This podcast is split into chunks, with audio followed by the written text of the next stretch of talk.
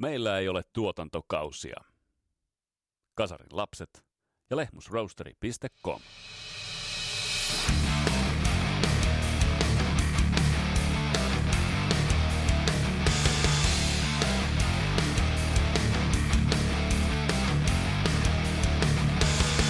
Ja tämän jakson myötä Kasarilapset podcast siirtyy sitten stadion luokkaan. Nimittäin tässä jaksossa otetaan tarkasteluun kesän 1988 kovin konserttirundi Jenkeistä, nimittäin Monsters of Rock. Siellä oli Van Halen, Scorpions, Metallica ja ketäs muita meillä siellä olikaan. Tarkastellaan vähän ton rundin lukuja, merkityksiä ja mitä se teki noille bändeille. Mun nimi on Vesa Wienberg, tää on Kasarilapset podcast. Tervetuloa matkaan mukaan.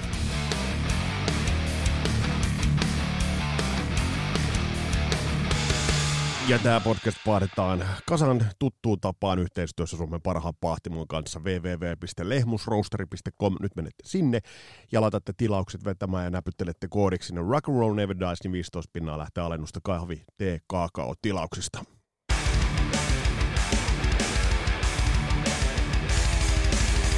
Nyt on pakko sanoa, että tämä on ehkä hämmentävin niin sanotun uuden musiikin katsaus, mitä on vähän aikaan ollut. Mä en ikin maailmassa olisi voinut kuvitella, että tällainen kaksikko tulee olemaan, mutta nyt vain näin sattu käymään. Mutta niinhän siinä myös kävi, että Santa Cruz, Santa Cruz motherfucker, rrr, julkaisi uutta musiikkia, äh, tai siis nimenomaan Archie Cruz julkaisi uutta musiikkia, eli tässä nyt tietysti enää sinällään, no kyllä te tiedätte tämän storin, tähän nyt niin turha mennä, mutta Under the Gun on nyt tämä biisi, mikä, mikä on julkaistu. Kyllä on pikkasen sanottava, että maailman puristus, se vaan lisääntyy, ja semmoinen mukarankkuus tässä niin kuin mun mielestä kans lisääntyy ihan selvästi. Eli, eli, eli periaatteessa kaikki on kohdallaan, soitto on niin kuin pieteetellä tehty. Ja totta kai se on, jos ajatellaan nyt Archie Cruzia, niin varmasti on yksi lahjakkaimmista kavereista, mitä skenestä löytyy. Mutta kun tekee kaiken itse. Tämä on vähän niin kuin semmoinen homma, että Ää, kun puhutaan pelaaja-valmentaja, mistä tahansa lajissa, niin se ei yleensä ole hirveän hyvä ajatus. Eli, eli siinä vaiheessa, kun, kun sekä pelaat että valmennat, niin siitä niin kun ei välttämättä tule sitten kovin hyvää lopputulosta. Ja tästä tulee nyt vähän se sama mieleen. Että tämä riffi OK, mm, sää OK, kertosää OK miinus. Mut kun se ei vaan riitä. Run baby run, you run the gun. Äh, siis, äh, tää on vaan, tää on, tää on liian ok. Kun tiedetään se, että kuitenkin miten briljanttia kamaa Sandra Cruz ensimmäisellä levyllä teki, niin tää nyt ei vaan riitä. Mutta minkä takia mä sanoin, että tää on häm ja hyvinhän siis kundi soittaa. Pelittää menemään siellä, niin mä oon Mutta minkä takia mä sanoin, että tämä on hämmentävin uuden musiikin katsaus, niin, niin syy selviää aivan, aivan tuota pikaa. Nimittäin ainakin meikäläisen soittolistan kovimmasta yllätyksestä, ja tämän laitoin lenkkilistalle, niin kyllä meikäläinen kiisi tavanomasta juoksulenkkiä ympäri, kun ohjusta näinä aikoina, sitä termiä ei vitsi käyttää. Lujaa mentiin. Kyse on New Kids on the Blockista. Suomalaiset äh, Tuomo Korander ja Tommi Vatanen ovat tehneet loistava biisi, Motions Duo muodostava kaksikko. Mutta tämä biisi on vaan helvetin hyvä.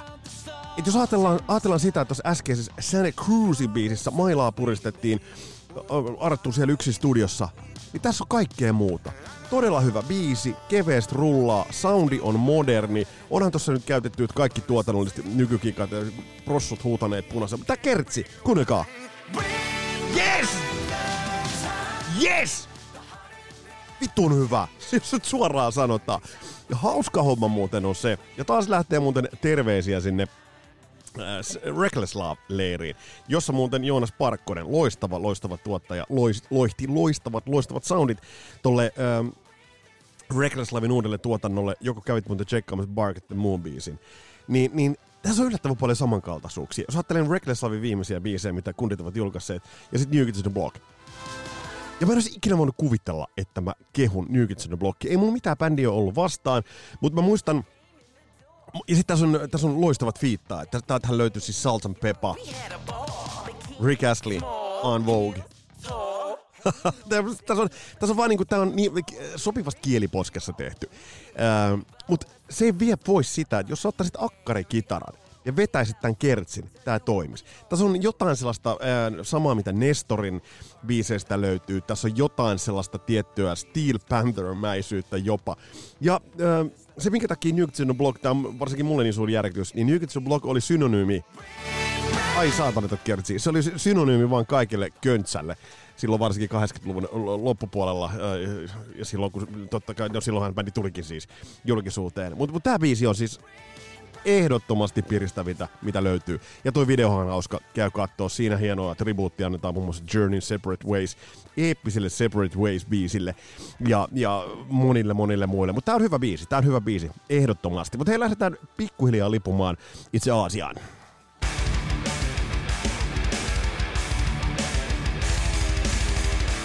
Jos ajatellaan Monsters of Rockia Euroopassa, niin kuten tuossa Monsters of Rock-jaksossakin todettiin, niin totta kai sehän lähti, niin oli Donington-vetonen ja Donington-lähtöinen. Mutta vuosien saatossa se muotoutui sitten kuitenkin konserttien sarjaksi, joka vieraili eri maissa. Mutta jos katsoo pohjoisamerikkalaista traditiota, niin pikemminkin siellä on ollut tällaisia piste- tai kerran vuodessa järjestettäviä Day on the Green tai Us Festival, joka oli hyvin poikkeuksellinen ei niinkään ketjuja, rundeja, joissa mentäisiin samalla kattauksella. Et siinä mielessä ähm, toi Monsters of Rock siinä vaiheessa, kun se vuonna 88 tuli ja itse asiassa itse asiassa järjestettiin kesällä 88, järjestettiin Jenkeissä, niin se oli siinä mielessä äh, tavallaan myös uutta, uutta auraava. Ja kyllähän tuolta legendaarisia rockfestareita on löytynyt, jos nyt muutamia saitteja katsoi, totta kai me tiedetään Woodstockit, me tiedetään, siellä, siellä on ollut tällaisia ikonisia ähm, festareita Torontossa, Rock and Roll Revival 69, Isle of Wight tietysti, mutta se on Brittejen puolella, eli, eli siinä mielessä tämä tämä, tämä, ei ole, tämä meni vähän harhaan, mutta mut siis on ollut erilaisia eri musiikkityypin alagenreen festareita, New Orleans Jazz-festareita ja, ja tämän tyylisiä. Mutta tällaista sarjaa festareita ei ollut ollut ennen tuota 80-luvun loppua, kun tuota lähdettiin vähän lämmittelemään. Loppujen lopuksihan tuossa tuli sitten 23 kaupungin mm, Monsters of Rock rundi, ja tähän ensimmäinen idea – itse asiassa tuli Sharon Osborneilta, joka sitten siippaansa, siippaansa lähti tuossa to, vaiheessa manageraamaan, mutta mut toi meni sitten kiville Sharon Osbornein ja, ja sitten hänen fajansa kautta toi ei lähtenyt liikkeelle. Ja toki jos olisi lähtenyt, niin Osihan olisi ollut tuossa mukana. En sitten tiedä, että et, et, et, mikä tarkalleen ottaen tuon hankkeen silloin ajoi, ajoi kiville. Mutta tässä kohtaa sitten mm, hätiin tuli Van Halenin manageri Ed Leffler, joka sitten tuli tähän hätiin ja lähdettiin kasaamaan tätä rundi, rundisarjaa, tätä isojen isojen stadioneiden sarjaa. Ja mä aion tässä jaksossa käydä lävitse vähän noita bändejä, millaisista positioista bändit tolle rundille tulivat. Ja sitten ihan lukujen valossa katsotaan vähän, että mitä toi rundi sinällään söi. Kummastahan lähdetään liikkeelle? Mä, mä luulen, että me lähdetään luvuista liikkeelle ja vähän katsotaan noita stadioneita, mi- millaisia vetosuuksia, millaisia kapasiteetteja tuolla stadioneilla oli. Ja sitten vähän katsotaan sitä, että paljon siellä kulki kaiken näköistä erilaista laitetta mukana ja muuta. Mutta no, tuo stadioneiden sarja on siinä mielessä mielenkiintoinen, että jos puhutaan nyt stadion kiertoista, niin tämä vaan kuvaa myös sen, että kiitos baseballin ja kiitos jenkkifudiksen, vaikka Euroopassakin on stadioneita, niin Jenkeissä on kuitenkin jo, ajatellaan esimerkiksi yliopisto, Foodista esimerkiksi, niin jo se vetää isoja stadioneita. Et siellä on niin hyvä traditio, hyvä kattaus isoille stadioneille. Ja sitten vielä se, että ne ovat hieman erilaisia, äh, tällaisia niin amfiteatterityylisiä, nehän ei ole stadioneita, mutta näitä on, keikkapaikkoja Jenkeistä löytyy enemmän kuin Euroopasta. Ja sitten sit tosiaan stadionit on vähän erilaisia, jos ajatellaan nyt baseball-stadioneita, niin ne on jo sieltä layoutiltaankin vähän toisenlaisia. Kun sitten taas Euroopassa stadikathan ovat joko vanhoja olympiastadioneita, eli siellä on rata ympärillä, tai sitten nämä on ihan selkeästi Fudiksen ympärille tehtyjä, missä sinällään se on ihan ok, mutta silloin ne ovat vain katsomot saattavat olla ehkä vähän niin kuin lähempänä toisiaan, kapasiteetit pienempiä. Eli esimerkiksi tämä stadioneinen kattaus, millä Asfest veti läpi, niin toi oli kyllä aika julmettu. Itse asiassa reivataan suunnitelmia, koska kuten te olette huomannut, niin kasarilapsissa reivataan suunnitelmia kaiken aikaa, mutta se on oikeastaan, se on vähän sama kuin meillä ei tuotantokausia, kuten Panu Markkasen jyhkeällä äänellä kuulitte tuossa alussa, niin meillä eh, ei myöskään ole sellaista kiven suunnitelmaa, että me voidaan muuttaa suunnitelmia ihan niin kuin lennostakin. Niin äh, aloitetaan itse asiassa kuitenkin bändeistä, koska noin bändit ansaitsevat itse asiassa tarkastelun ja millainen tuosta kattauksesta tuli. Ja se voi sanoa, että ton kattauksen yksi merkittävyys on siinä, että siinä lähdettiin ikään kuin pelaamaan varman päälle. Mutta sitten kuitenkin yllätyskortti jää käteen. Jokerikortti, se e, epätodennäköisemmin, epätodennäköisin kortti josta ei odotettu ton käden vahvinta korttia, niin siitä sitten loppujen lopuksi tuli kuitenkin sen korttipelin voittajakortti. Ja se itse asiassa aloittikin sitten omanlaisensa musiikillisen vallankumouksen. Mutta mennään vähän katsomaan tuota kattausta. Millainen, millainen valikoiman bändejä tuonne löytyy ja vähän pohditaan, että minkä takia.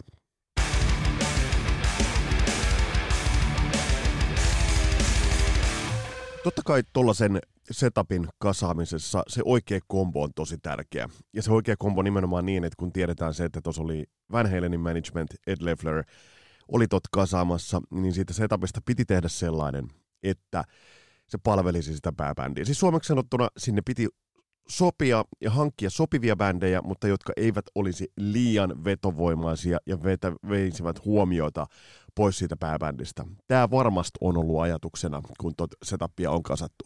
Van Halen totta kai tuossa kohtaa hiton hyvässä, hyvässä nosteessa. Tiedetään se, että 5150 ja sitten OU812-levyt olivat kummatkin Billboard-listan ykkösiä, eli siinä mielessä ei, ei Van Halen suosiossa mitään, mitään moittimista tuossa kohtaa ollut, mutta sitten se kakkosbändi, niin tuossa kohtaa valittiin aika fiksusti ja aika, voidaan sanoa, turvallisestikin, kun puhutaan Scorpionsista.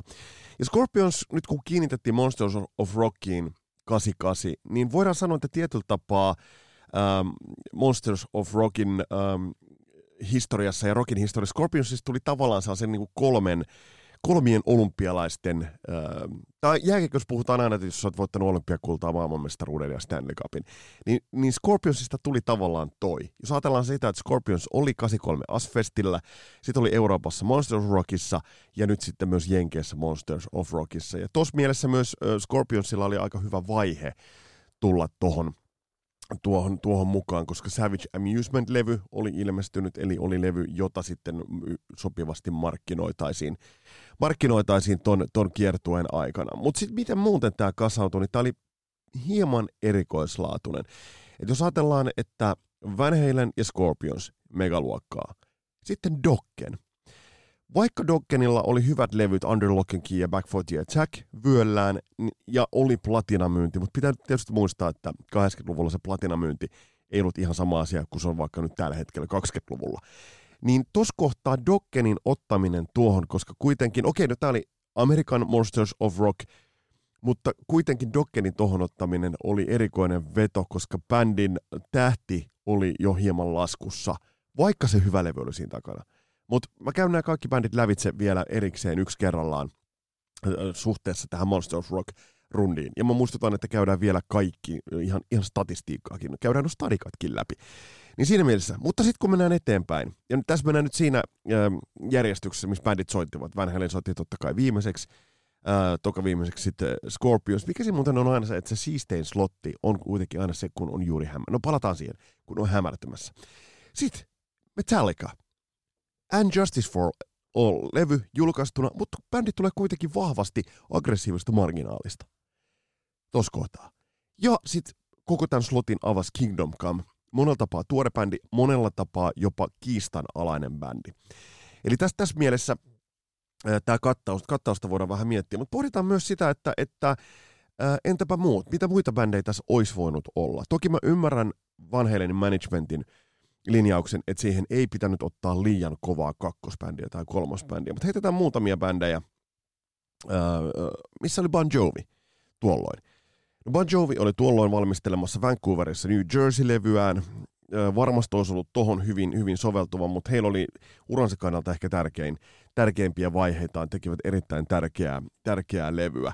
Ja tos, varmasti olisi istunut tuohon hyvin. Jos tämä olisi ollut vuotta myöhemmin, niin, niin olisi saattanut olla. Ja sieltähän sitten tuli se Moscow Peace Music Festival, joka sekin tullaan käsittelemään omassa jaksossaan. No sitten se bändi, mm, jonka nimeä en mainitse, koska kuulemma mainitsin sen joka jaksossa. Se kyseinen bändi oli Rehabissa, pois pelistä. Kiss, ei vetovoimaa riittävästi, ei missään nimessä, varsinkaan tuona aikana. No sitten AOR, Jyrät, Journeyt ja muut huonos maineissa, huonos hapessakin tuossa kohtaa.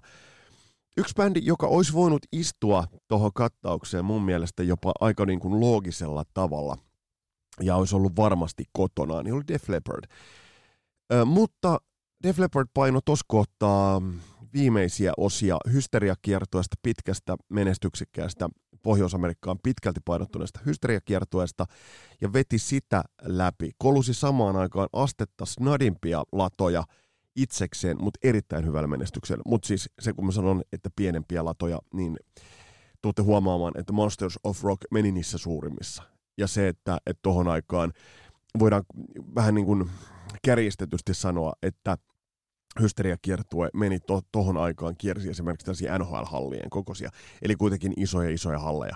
Mutta Def Leppard olisi istunut tuohon erittäin hyvin. Mutta tolkattauksella mentiin, tolkattauksella lähdettiin helteisenä kesänä 1988 grindaamaan Pohjois-Amerikkaa. Ja mennään vähän tarkemmin tarkastelemaan ihan bändi bändiltä, koska tuolta löytyy mielenkiintoisia havaintoja ja mielenkiintoisia nostoja siitä, että millaisissa tiloissa, millaisissa hapessa bändit tuolle rundille lähtivät ja miten tosta selvisivät ja mitä tosta itse asiassa kullekin jäi käteen.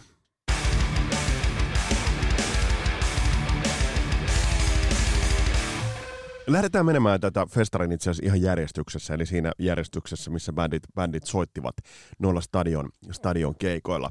Ensimmäisenä ja, ja ton koko setin avas Kingdom Come. Toi alkoi erittäin aika, ihan tarkkoja, tarkoista kellona, jos ne varmaan jostain internetin syvyyksistä löytyy, mutta toi alkoi erittäin päivävoittoisena festarina jopa hyvin aikaisemmin. Kirk Hammett esimerkiksi sanoi, että ei ole saanut niin paljon aurinkoa edeltävään kahteen vuoteen kuin tämän rundin aikana sai. Ja mä muistan jostain, että Metallica olisi aloittanut joskus kahden maissa, mikä tarkoittaa sitten sitä, että Kingdom Coming on täytynyt aloittaa ehkäpä pikkasen puolen päivän jälkeen, eli siinä mielessä tosi, tosi varhain, varhain vedetty tämä vähän niin kuin kelloajallisesti. Kingdom Comesta on sanottava, että mm, musiikillisesti, kun sitten debyyttiä äh, tarkastellaan, ja se on tarkasteltu myös omassa jaksossaan, ja, ja kuten silloin sanoin, niin se on tuon soundi-evoluution kannalta se on helvetin tärkeä levy. Muistakaa se, se linjasto, Kingdom Come, Cultin Sonic Temple, ähm, sen bändin, jonka nimeä en mainitse, äh, Dr. Feelgood ja sitten Metallican Black Album. Eli tavallaan se työ, mitä Bob Rock teki Kingdom Comeissa, niin, niin oli, oli alku isommalle jatkumolle. Bändi mainittaa parempi, ehdottomasti, mutta silti hyvin, hyvin erikoinen. Musiikillisesti toki kopio, mutta briljantti sellainen. Ähm, bändin, tämä on muuten hauska, bändin siis äh, laulaja on nimeltään, oikealta nimeltään Frank Wölschlager, eli Lenny Wolf. Siis Frank Wölschlager, mä ymmärrän, että hän vaihtoi nimeään. Nimittäin Frank Wolfslagerina ehkä nyt ei olisi aivan ollut sellaista vetovoimaa, onhan Lenny Wolf nyt aika pirun paljon niin tyylikkäämpi nimi. Mutta tämä on mielenkiintoista, soitti Stony Fury bändissä Hampurissa, Saksassa, mutta sitten perusti tämän Kingdom Coming 87. Ja debyytti ilmestyi jo helmikuussa 88. Ja jo kesällä 88 bändi kiersi Monsters of Rockissa stadikoita. Ja jo vuotta myöhemmin bändi hajosikin. Tämä ainakin se kokoonpano, jolla toi debyyttilevy tuossa mentiin, niin, niin se kokoonpano hajosi. Ja hauskaahan on se, että rumpalina bändillähän oli tolloin James Kottak, joka sitten soitti, soitti sitten äh, muun muassa Scorpionsissa, kunnes sitten sekosi jossain määrin ja sitten sieltä sai lähtöpassit, mutta yhtä kaikki. Siinä mielessä äh, bändi kun tuosta on katsonut videota, tuosta löytyy jonkun verran videoeksemplaareja, löytyy Monsters of Rockista, niin bändihän soittaa hyvin, bändi laulaa hyvin, Frank Wolfslager laulaa todella hyvin, olkoonkin, että laulaa täsmälleen, kuten, kuten laulaa Robert Plant. Mutta mut kuitenkin toi toimii. Mä en tiedä, on vaikea sanoa, että mikä on ollut vastaanotto, mikä vastaanotto oli bändin, bändille tuossa vaiheessa, koska vaikka siellä oli pieniä hittejä, Gedidonia ja muita, mutta ne oli pieniä hittejä. Ne oli kuitenkin niin pieniä hittejä, että jos verrataan nyt vaikkapa Van Halenin tai Scorpionsin, niin ei voida puhua, puhua samana päivänäkään. Mutta Kingdom Come otettiin tuohon avaukseen. Toki tuossa saattaa olla se, että bändi teki Atlantikille, muistaakseni, Atlantikille ton levyn, eli siellä oli iso lafka takana, joka todennäköisesti on laittanut vähän jeniä pöytään, että bändi saadaan, saadaan soittamaan soittamaan tuolle festarille. Mutta sitten taas, kun nyt tässä puhutaan ja tullaan puhumaan siitä, että mitä tämä festari teki näille bändeille, niin Kingdom Comille se nyt ei kummostakaan tehnyt. Pädi kakkoslevy sitten, kun tuli, sekin on käsitelty, niin, niin ei ollut kummonen. Kaupallisesti tuo debyytti on hyvä levy, se, se itse asiassa kannattaa hommata. Jos saat se jostain näppeihin, niin hommaa ihmeessä, se on kyllä hyvä levy. Mutta King, Kingdom Come avas Monsters of Rockin peli oli avattu, mutta mitä seurasi sitten? Ja sen voin sanoa, että sitten seurasi ainakin aivan käsit, käsittämätön plaseraus, joka toki myyntilukujen valossa oli looginen, mutta osoittautui keikan alkuvaiheessa jo ihan käsittämättömäksi soittojärjestykseksi. Ja loppupuolella, no, kerrotaan siellä tuota pikaa, että mitä se aiheutti rundin loppupuolella, kun bändit soittavat hieman väärässä järjestyksessä.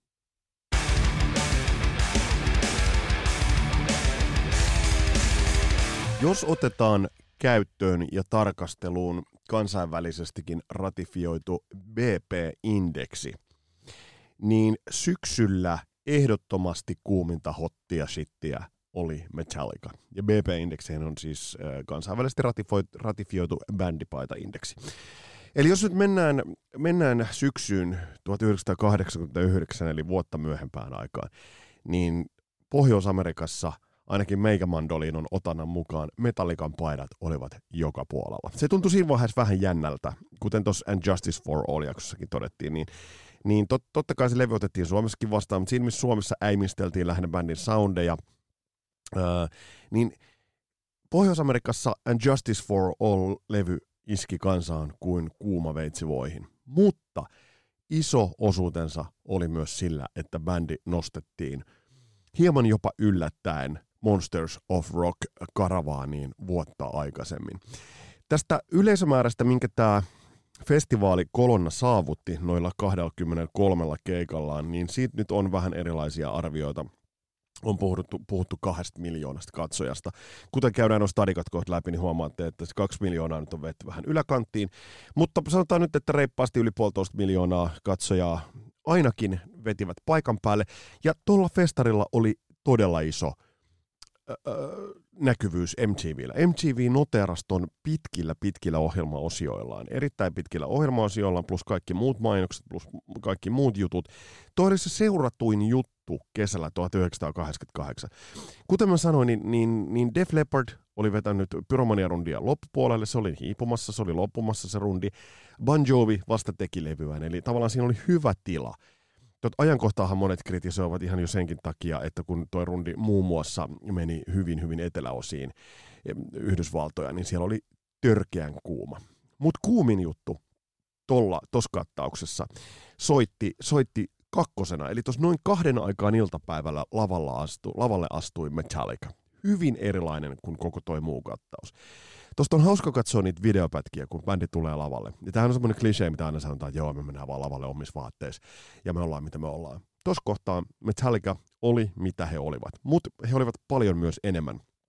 Tuosta on ollut ö, mielenkiintoinen, oli lukea Don Dockenin kommentteja, kun hän kommentoi Metallicasta, että bändi soitti jokaisen keikkansa kuin se olisi ollut heidän viimeisensä. Tuossa löytyy videotallenteita, voin laittaa niitä vaikka tuohon tämän jakson jakolinkin alle, laittaa muutamia, sieltä löytyy muun muassa yksi Metallican kokonainen keikka, ja se ongelma oli se, että Metallica soitti Kingdom, ehkä vähän velton, vähän tuntemattoman Kingdom Comein jälkeen kakkosena. Metallica soitti tunnin setin. Tunnin setti, okei, okay, all right, se on hyvä juttu.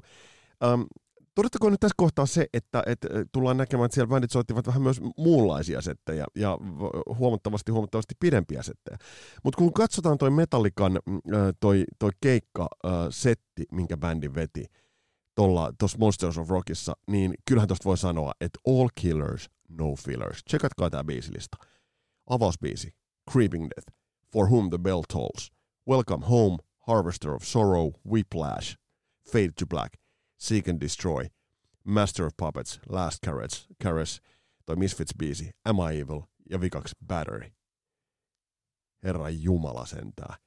Eli siis tolla setillä, kun bändi läväytti All Killers, No Fillers, tunti silkkaa brutaalia turpaa vetoa, niin ei ole ihme, että kun tämä rundi sitten eteni, tämä saaga eteni läpi Pohjois-Amerikan ja kun tämä tuli sitten viimeisille keikoille, loppupuolelle. Niin esimerkiksi ähm, heinäkuun 24. päivä Los Angelesin legendaarisella Memorial Coliseum stadionilla niin syntyi mellakka. Fanit pistivät, laittoivat paskaksi ja palamaan sen takia, että toi tunti ei vaan ollut riittävästi. Toi bändi oli kuuminta, mitä tos hetkessä. Toi oli, toi, jos ajatellaan, että bändien urat menevät erilaisia kaaria ylös tai alas, niin Bän Metallikan ura meni tos kohtaa pysty suoraan ylöspäin. Ja mä vaan mietin, että mikä on ollut fiilis näillä muilla bändeillä, kun he ovat todistaneet sen, mitä Metallica on, on lavalla illasta, illasta toiseen, toiseen tehnyt. Ja tämä kasvatti varmasti, tämä oli yksi iso, että aina puhutaan siitä, että okei, okay, Justice for All tai varsinkin Black Album, mutta tämä Monsters of Rock rundi oli iso osatekijä siinä, että, että bändistä tuli niin iso. Jos katsotaan ton illan kattausta, niin tämä oli kaikista lähimpänä yleisöä. Eli tää, täällä oli kaikista eniten kiinnekohtia tuohon tohon yle, y, tohon, tohon yleisöön, suoraan tuohon yleisöön. Ja siinä mielessä tämä oli rohkeakin veto ottaa Metallica tohon kohtaan, mutta pirun hyvä veto. Mutta se ei ollut noille muille bändeille, se ei ollut mikään äärimmäisen miellyttävä, se ei ollut mikään, mikään helppo pala. Ja tuossa kohtaa, niin, niin tämä oli Metallicalle iso matkalippu, isoon isoon menestykseen, jonka bändi käytti tuossa kohtaa loistavasti. Ja mikä on myös iso juttu huomata sen, niin näissä haastatteluissa, MTV-spessuissa ja muissa, niin bändi oli helvetin sympaattinen. Me ollaan nyt sitten paljon liitetty Lars Ulrihin erilaisia asioita, ja se Metallica Lars Ulrihin jaksokin on tulossa vielä. Niin me ollaan liitetty paljon erilaisia asioita, ja ei välttämättä hirveän positiivisia asioita. Mutta tässä kohtaa äh, Metallica käytti ton julkisuutensakin tosi fiksusti. Tosi sympaattisesti, tosi miellyttävästi ja käytti ton tilaisuutensa niin kuin pitää käyttääkin.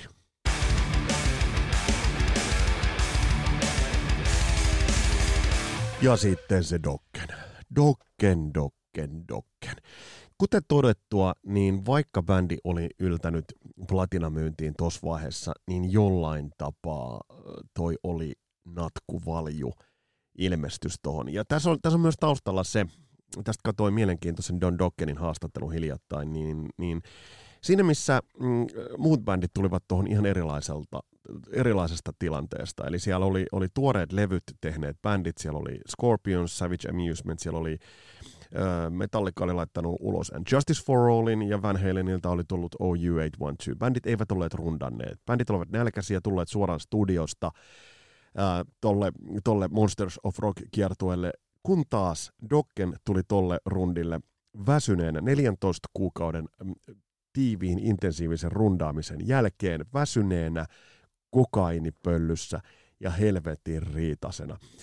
Don Dokken kertoi, että tota rundia bändi valmisteli kaksi viikkoa, josta Aimo Osan Don Dokken vietti istuen rannalle tuijotellen pelokkaana merelle. Eli bändi ei tullut missään nimessä niin kuin hyvässä jamas tohon, tohon kyseiseen saattueeseen ja konvoihin mukaan.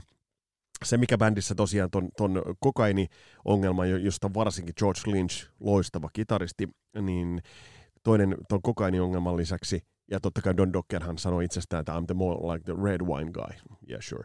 Niin, niin se, mikä bändiä vaivasi vielä enemmän, oli se, että käytännössä katsoen tuossa kohtaa Don Dokken bändin laulaja ja äh, kitaristi George Lynch vihasivat toisiaan kuin ruttoa.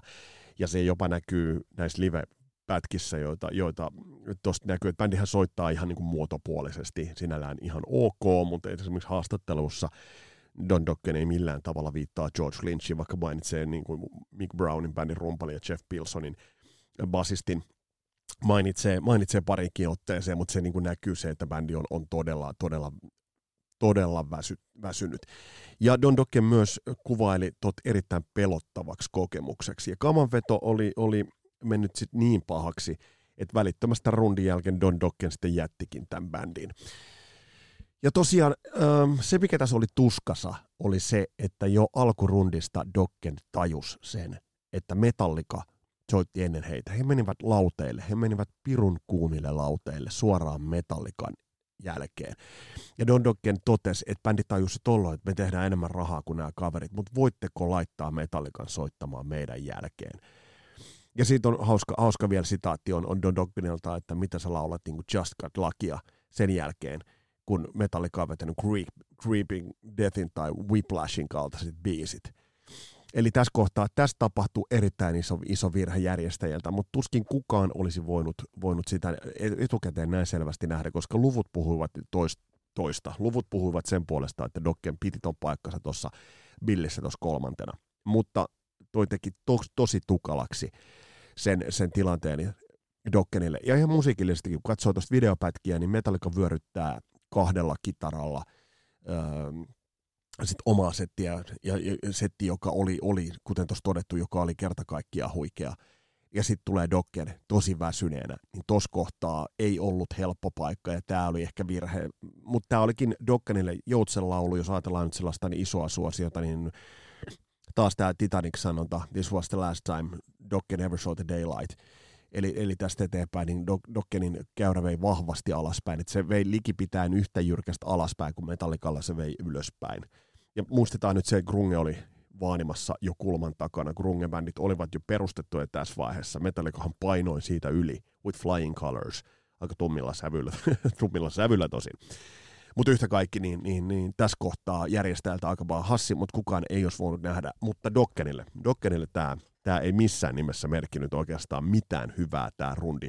Et siinä missä Metallica kasvatti suosionsa, niin on mielenkiintoista, että Dokken ei kyennyt sitten tässä kohtaa taas kapitalisoimaan tätä siihen, että he olisivat tehneet seuraava levy. Bändi oli yhtä, yksinkertaisesti vaan liian kokkelipöllyssä, riitasa ja väsynyt. Valtakunnan kovinta pahtoa. Kasarin lapset ja lehmusroasteri.com.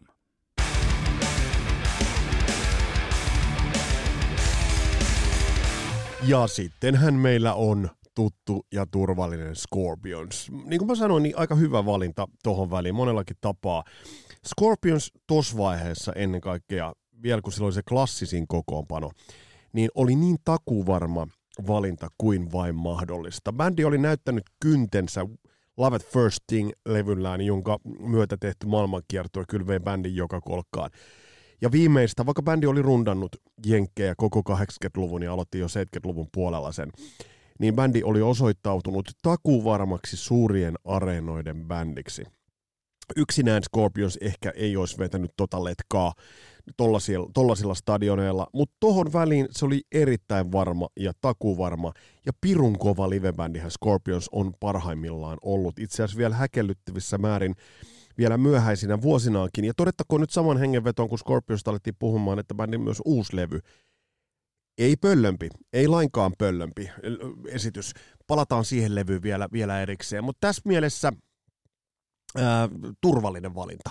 Ja kuten todettua, niin bändillä oli kokemusta tällaisista isoista festareista. As Festival Monsters of Rock Euroopassa ja sitten totta kai, totta kai tämä – uh, Monsters of Rock sitten Jenkeissä, eli siinä mielessä musiikki sopii todella hyvin tuolle stadion tasolle, uh, mutta mielenkiintoista on miettiä sitä, että vaikka bändin tämän rundin jälkeen, sitten pari vuotta tämän jälkeen julkaisema Crazy World on itse asiassa Love at Firstingin jälkeen bändin Jenkeissä menestyneen levy. Love at Firstingin jälkeen korostetaan nyt sitä.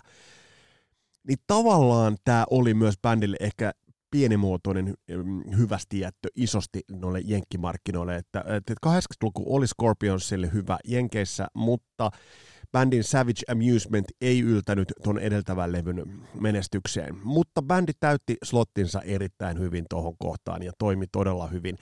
Kuten mä sanoin, se on stadionluokan musiikki. Ei bändi ollut tuohon mennessä oppinut vieläkään sitä englantia puhumaan tai la- lausumaan se on häkellyttävää katsoa näitä haastatteluita. Ja se on muuten mielenkiintoista, että kun siinä on Rudolf Schenker ja sitten äh, Klaus Maine äänessä äh, ja sitten Herman German Radeberg rumpali puhuvat todella murtaan englantia. Matias Jabs, joka on äh, sitten kuitenkin vähän hiljaisempi hahmo näissä, niin puhuu itse asiassa yllättävän paljon parempaa englantia.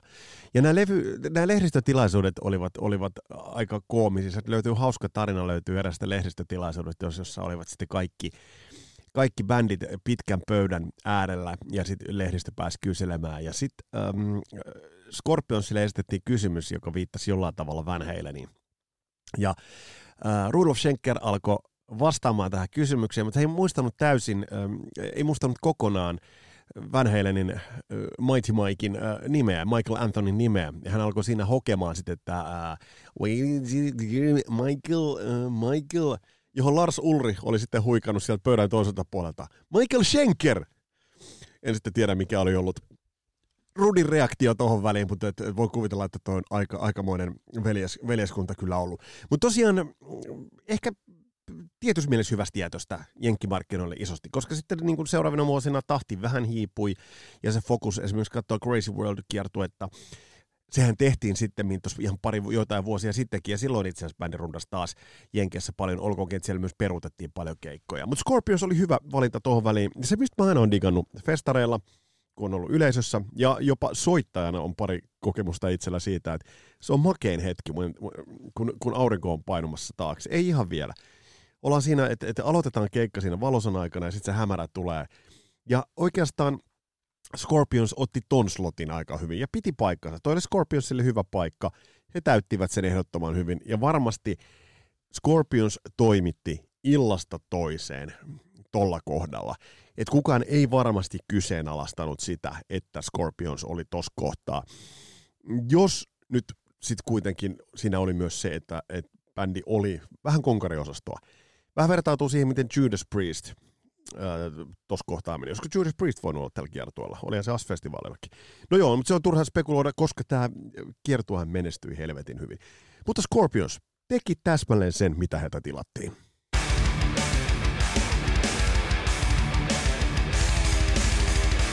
Ja sittenhän meillä on The Mighty Mighty Van Halen. Jos tarkastellaan nyt Van Halenin statusta tuossa kohtaa, en ole nyt katsonut Billboardin listasijoituksien päivämääriä, että miten, miten OU812 täsmälleen millä, millä päivämäärillä levy menestyy, mutta se on fakta, että, että, että kuten tiedetään, niin Van Hagarin levyt erittäin menestyksekkäitä. Billboardin ykköseksi menneitä, mutta jos, jollain määrin, jossain määrin, kun muistelee ton aikaista Van Halenia silloin, kun nyt kuuntelee OU812-levyä ja kun katsoo varsinkin bändin olemusta tuolla Monsters of Rock-kiertueella, josta he tiesivät, että se on tehty heidän ympärille. Ja voin, voin kuvitella, että tämä on Tämä rundi on vituttanut David Lee Rothia kuin pientä oravaa. Se on aivan, aivan varma. Mutta jollain tavalla tuossa Van on se, että, että vatsat ovat vähän killillään, bändi on vähän liian tyytyväinen. Ja sitten taas toisaalta vähän about to burst. Et, et, et siinä mielessä, että se on vähän niin kuin, siinä on vähän sellaista mammuttitautia jo. Toki mammuttitaudista hyvä merkki Monster of Rock 88 kiertueella on ihan valtava lava rakennelma kaikkinensa, että et, et, et, liikut, mennään tarkemmin tuohon, että miten, mitä sieltä löytyy ja paljon toivetin porukkaa, mutta siis se, että jos nyt katsotaan tätä Van Halenin settiä, niin jos Metallica oli All Killers, No Fillers, niin äh, Van Halen tos kohtaa oli Some Killers, Also Some Fillers. Eli bändi veti kahden tunnin 20 minuutin setin – 2 tuntia 20 minuuttia. Ja siinä nyt voi sitten kyseenalaistaa sen, että millainen tollaisen setin niin sanottu pito on ollut. Pätkät ja konsertit, joita löytyy, niin bändi vetää todella hyvin. Oli bändi, bändi oli, bändissä oli se magia tavallaan just oikeassa hetkessä. Bändi, kyllähän toi oli Van Halenin aikaa, sen osoittaa jo ihan levymyyntikin. Mutta kuitenkin 2 tuntia 20 minuuttia. Siellä on ollut Alex Van Halenin soolot ja siellä on ollut Eddie Van Halenin soolo ja varmaan Michael Anthonykin on vetänyt sinne jonkun soolon, ää, niin, niin, niin tuossa on se pääsintyjen epäkiitollinen asema, joka tässä kohtaa varmasti muutamien raporttien mukaan siitä on pääteltävissä, että kapitalisoituu kyllä vähän nyt oikeastaan myös Van Halenin synniksi tuossa kohtaa. Päivä on pitkä. Päivä on alkanut puolen päivän jälkeen. Siellä on ollut niin bändit tykittäneet niin kuin setti toiseen jälkeen. Ajatellaan sitä Metallicaa, joka on niin kuin tyhjentänyt sen pankin jo siellä niin kuin ihan alkumetreillä. Ja sitten niin mennään iltaa eteenpäin. Scorpions varmasti on vetänyt jokailta hyvän setin. Siitä ei ole kysymystä, että etteikö Scorpions olisi niin kuin toimittanut tuossa kohtaa. Mutta tämä on se pää, pääsityöinen epäkiitollinen asema. Päivä on pitkä. Ja sitten se, kun katsoo noita ton aikaisia pätkiä just tuolta Monsters of Rockia tuolta, niin nämä bändin syn- synkronisoidut liike- liikehinnat. Tiedätkö, että joku alkaa hyppimään jotain sellaista niin idioottimaisen näköistä haarahyppelyä, niin eikö siihen mene Michael Antonin viereen ala hyppiä sitä samaa? Öö, Tämä synkronisoitu liikehdintä kaiken kaikkiaan, niin se oli ihan kestämättömän näköistä, että minkä tahansa nylkytyksen joku bändistä aloitti, niin se näytti ihan sietämättömältä. Mutta mä puhun nyt itseäni sikäli vähän pussiin, että kyllä. Esimerkiksi Best of Both Worlds-videossa, Live Without Net live-videossa New Havenista, niin siinä, kun se Best of Both Worlds alkaa, niin on siinä ihan hauskan näköistä. Se on, se on, siis, siitä tulee hyvälle mielelle. Mutta tuossa kohtaa vähän väkinäistä, vähän väkinäistä, ja mä voin kuvitella, että kun bändi on soittanut pitkän päivän jälkeen, ja fakta on se, että Metallica on ollut illasta toiseen se tykein veto tuossa kohtaa, niin se ei ole ollut helppo paikka tulla, tulla tuossa kohtaan. Ja sitten tullaan siihen, että soolot, festarikeikko. Nämä on kuitenkin tavallaan festarikeikko. Toki et sä muuten saa settiä venytettyä kahden tunnin 20 minuutin mittaan, ellei sä vedä sinne niinku sooloja sekaan. Mutta Van Halen oli tämän kattauksen kiistaton tähti. He pitivät paikkansa, he osoittivat muille, että he ovat se ykkös, ykkösprinssi, ellei jopa kuningas tässä, tässä kattauksessa. Ja, ja isot valot, Van Halen oli ainoa bändi, joka pääsääntöisesti esiintyi pimeän tulon jälkeen. Eli, eli myös tämä niinku, tää on pikkujuttu toisaalta, joo, mutta sitten Van Halen oli ainoa, jolla oli täysvalokattaus. Van Halen oli ainoa bändi, jolla oli isot pyrot sit lopuksi ilotulitukset. Eli tässäkin kohtaa Halen lunasti paikkansa kyllä niin kuin ton kattauksen öö, johtajana. Ja totta kai tähän lähti tietysti niin kuin managementista. Mutta ei helppo paikka. Ei helppo paikka missään nimessä. Mutta tämä ei myöskään Van Halenilla ollut mikään dramaattinen jakolinja suuntaan tai toiseen, vaan bändi oikeastaan pikemminkin jatkoi sitä samaa linjaa siinä, missä tuossa muutamat ovat joko lähteneet nousuun tai lähteneet laskuun. Eli siinä mielessä tämä oli niin Van Halenille, tämä oli ihan turvallinen veto, hyvä veto, saavat hyvää julkisuutta ja ennen kaikkea helvetin hyviä, hyviä keikkoja niin kuin isolle ihmismäärälle monien bändien kattauksella.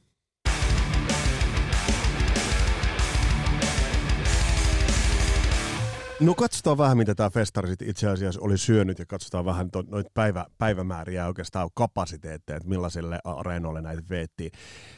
Öm, festari keskellä kuuminta kesää, 971 000 kiloa laitteita, 51 rekkaa, 23 keikkaa, yhteensä jopa 2 miljoonaa katsojaa. No tämä merkkaa sitten keskimäärin noin 90 000 ö, katsojaa per, per keikka. Tähän ei ihan päästä, ei tämä ihan 2 miljoonaa ole missään, missään nimessä vetänyt. Mutta paljon tämä on vetänyt. Käydään nämä päivämäärät lävitse vielä, koska musta tämä on niinku sellaista mielenkiintoista statistiikkaa, mitä täältä, täältä löytyy.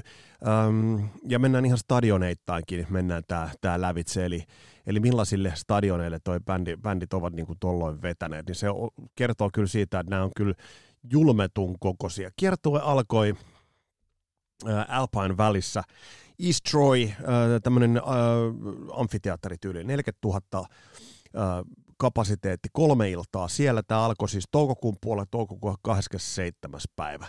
Sitten tämä meni Miamiin, Orange Bowl 72 000 katsoja. Kyllä niin loppuun myytyjä ovat olleet ihan, ihan kaikista arvioista – päätellen.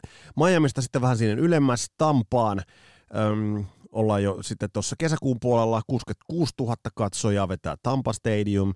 Sieltä mennään Washington DC:hin ja nämä on niin kuin, niin kuin tie, päivien välein. Että nämä on esimerkiksi toukokuun 2829, sitten on kesäkuun 45, nämä on niin kuin viikonloppuvetoja pääsääntöisesti olleet. Tampas tosiaan 66 000, Washingtonissa RFK Stadium 45 000 katsojaa, Philadelphiassa JFK Stadion 100 000 katsojaa, eli on näin ihan kohtalaisia, kohtalaisia tontteja. Bostonissa Sullivan Stadium 66 000 katsojaa, Pittsburghissa Three Rivers Stadium 59 000, sitten Detroitissa Pontiac Silverdomeissa 80 000 katsojaa, ja sitten mennään tonne kohta juhannuksen haminolle Buffalossa Rich Stadium 71 000 katsojaa, Akronissa Ohioissa 35 000 katsojaa.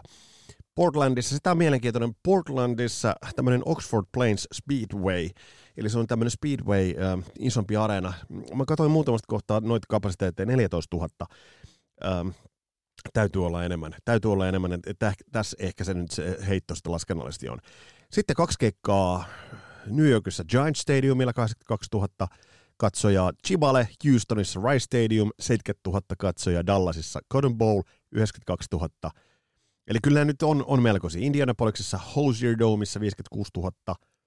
Ja kun mennään eteenpäin, niin sitten vuorossa olivat Memphis, Kansas ja Minneapolis. Nämä oli 58 000, 76 000 ja 64 000 katsojaa. Ja sitten kääntyy pikkuhiljaa, ollaan tultu jo heinäkuun puolelle, niin tämä alkaa kääntymään sitten ehtoo puolelle San Franciscossa Candlestick Parkissa 70 000 katsojaa, Spokaneissa 25 000. Ja sitten tulee nämä mielenkiintoiset Losin keikat. Memorial Coliseumissa 78 000 katsojaa kahtena iltana, perättäisenä iltana, kuumia iltoja. Keli oli kuulemma helvetin kuuma. Ja tämä oli se, missä niin ne mellakat, esimerkiksi Metallican lyhyeksi koetusetin jälkeen. Ja kaksi viimeistä sitten Seattleista Kingdom ja Denveristä Mile High 60 000 ja 76 000. Eli kyllä nämä isoja, isoja, isoja tontteja olevat. Summataan pikkasen vähän merkitystä tänne Monsters of Rockin osalta.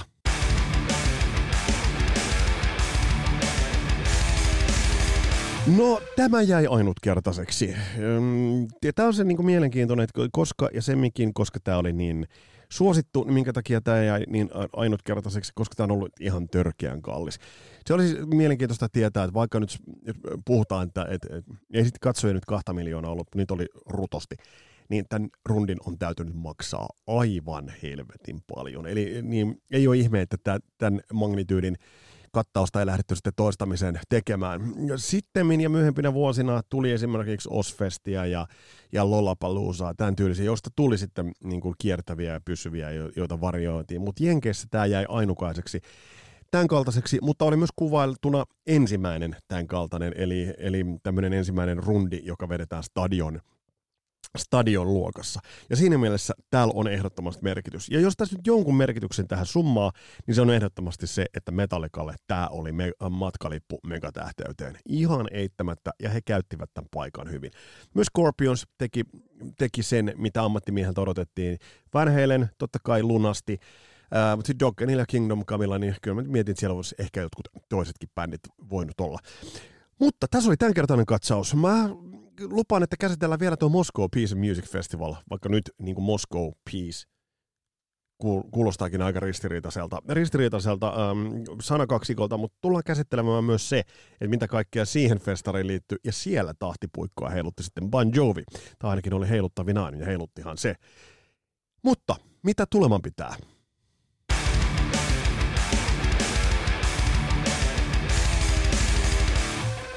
Meillä on tulossa lukuisia mielenkiintoisia aiheita. Nämä nyt elää, kuten te olette huomannut, niin nämä aiheet elävät, mutta ne saavat elätä, koska tämä on, elää, koska tämä on kasarilapset, ja meillähän ei ole myöskään tuotantokausia. Öm, me tullaan käsittelemään Frank Marino, kun, kunhan toi levy tulee. Tätä kuunneltaessa, niin se levy on tullut. Mulle se vinyyli jo, mä sen sain levykauppa ja sitten sieltä tuli myös uusi Ghost. Otetaan vähän siihenkin kiinni tavalla tai toisella. Sitten on tulossa sitä Lars Ulrichia, ja sitten on tulossa yhtä sun toista. Ja kerrottakoon, että paljastetaan myös nyt se, että sen live-jakson, mikä tehdään sitten OC-baarissa 7.5., niin sen aiheena tulee olemaan